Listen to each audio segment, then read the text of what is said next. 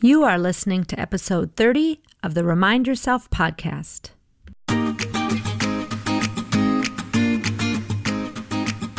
Welcome to the Remind Yourself podcast, the podcast for physician moms just like you who want to ditch mom guilt, stop yelling, and start enjoying their lives today. I'm your host, Michelle Chestovich, certified life coach, family physician, and mom of four. If you want to overcome overwhelm for once and for all, this is the place for you. Hello, Mama Docs. Welcome back. Today I'm going to be speaking about lessons that I've learned from grief. I'm a little bit nervous about this episode, I must say, because I'm thinking to myself, I'm not an expert. I've not done research. This is not a dissertation. Who am I to be speaking on this? There are books written about it.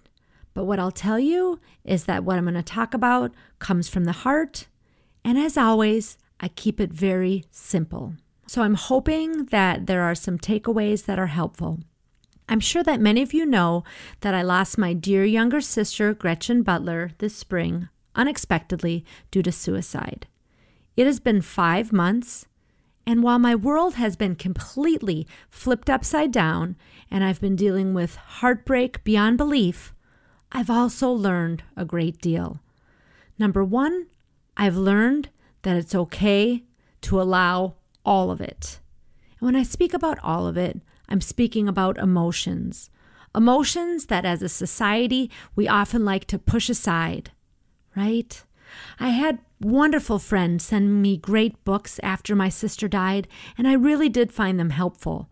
They were entitled Two That I Remember, Bearing the Unbearable, and It's Okay to Not Be Okay. And both of these books allude to the fact that we live in a society that is uncomfortable with grief. But here's what I'll tell you myself and my family really learned to just embrace it.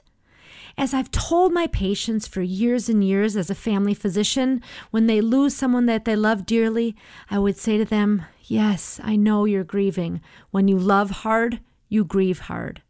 And so I've found it a complete honor to have such grief because to me it is proof that my love for my sister was through the roof. So, of course, my grief is going to be equally deep. But I would just have to say that allowing all of it means letting it be, knowing that there's not one right way in which to grieve. The other thing that I recognized was that I recalled a book from high school. I believe the book was uh, On Death and Dying by Elisabeth Kubler Ross, and a lot of us have heard a lot about that. And I've subsequently learned that this was a book that was written on her research with folks who were dying, right? They'd been given a diagnosis and dying, and they had the stages of grief. Um, many people state that that is the stages of grief, as in after someone is gone. And so, of course, when all these different emotions were coming at me, I just accepted them. But many times when people are grieving, they think to themselves, this is crazy. This is not linear. This is not what it's like supposed to be.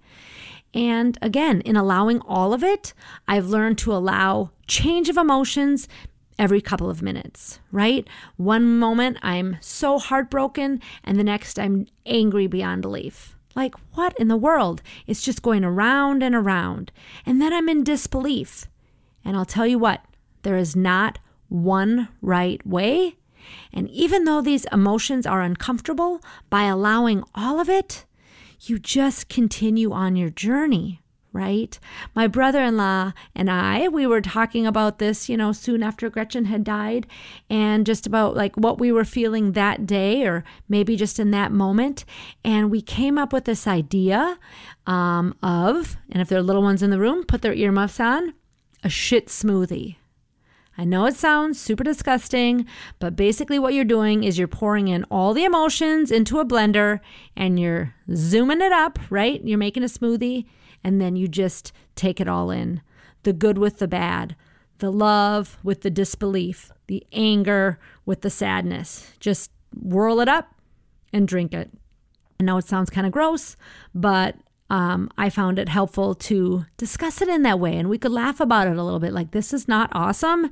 And yet, this is kind of what we have to do. Another way I started to talk about it was kind of the merry-go-round, right? Emotions would come and go. And just when you think you'd got over it all, it would come back again, right?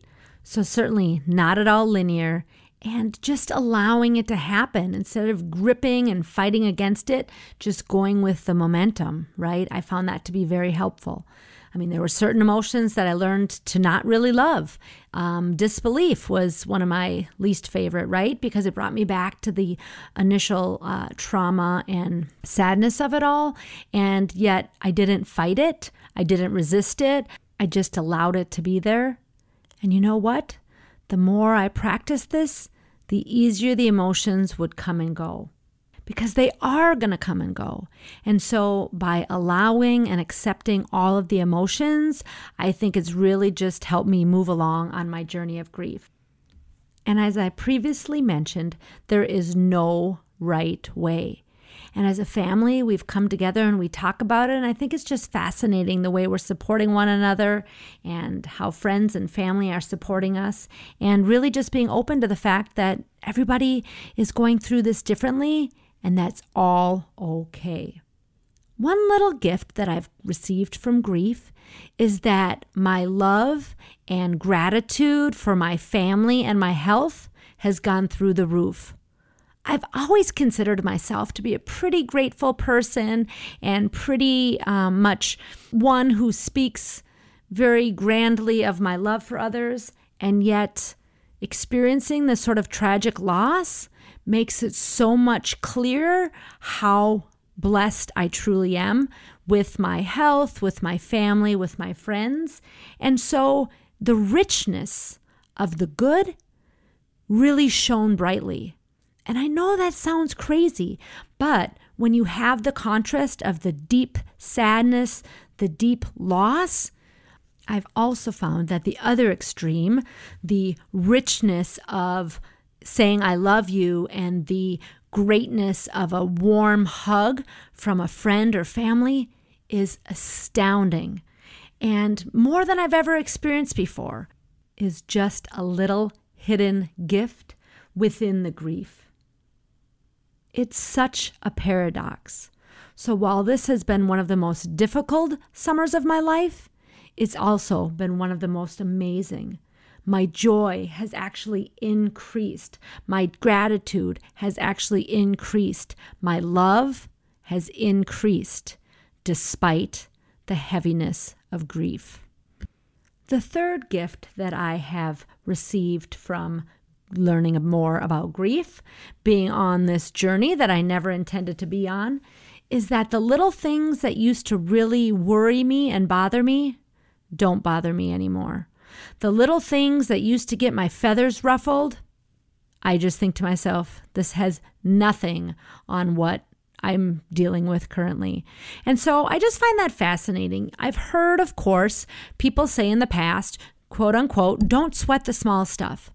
And it was hard for me to understand because I'm someone who's been wired um, to be a bit anxious and to be wound a bit tightly, right? To be pretty driven, like many of my listeners. And so, even though I like intellectually knew that I shouldn't get upset about these little things, it was really hard for me not to feel stressed in my body. Well, I'll tell you what, I hope that you never have to experience this extreme grief. But again, I am finding that this hidden little gift of not worrying about little things really is true. And so I just invite you to see if you can turn down for yourself, if you get stressed about little things, to just turn down the dial a little bit. Now, I know it's just impossible to turn it off completely um, just in one sitting, but just to kind of be mindful like, hmm, I wonder if it's possible for me just to be a little less upset about that, right? And I'm sharing that with you because, again, I know I've struggled with this tremendously in the past. The final thing that I've learned about grief, and I'm sure there are many things that I'm forgetting, is that I have a voice. Whether this is the first podcast that you're listening to of mine or whether you've been a listener since January and this is the 30th podcast that you're listening to. I have a voice, and the voice is now being turned up and amplified. It's being amplified by myself as I speak up more loudly and on more different platforms, and it's being amplified by others in the community. And I'm ever so grateful. Because here's the deal I have things to say. The loss of my sister and the grief that it has brought upon me and my family and I see it spreading across the community of physician women, not only in my state of Minnesota, but across the nation. It's time that we make a change. It's time that we women stand up and demand what we need and be heard. And my voice has been amplified. And the other thing that grief has given me as a gift is that I have no more F's to give. The worst thing in my life has happened, and so I will speak up loudly. I will be the squeaky wheel, and I will continue to fight for us as women, physicians in the culture of medicine, to number one, empower ourselves, and number two, demand the change that's needed. And I'm so grateful that grief has given me this gift, that my sister's spirit has whispered in my ear and says, Keep talking. Keep talking about your feelings. Keep talking about how it's okay to not be okay. This is a lesson learned from grief. That I no longer care what people think about me and what I'm saying because I have a message that needs to be heard. And so that's a little feisty, but this is what grief has given to me. It has turned up my volume, it has turned up my messaging, and I just want you to know that I'm grateful to be doing it for all of you.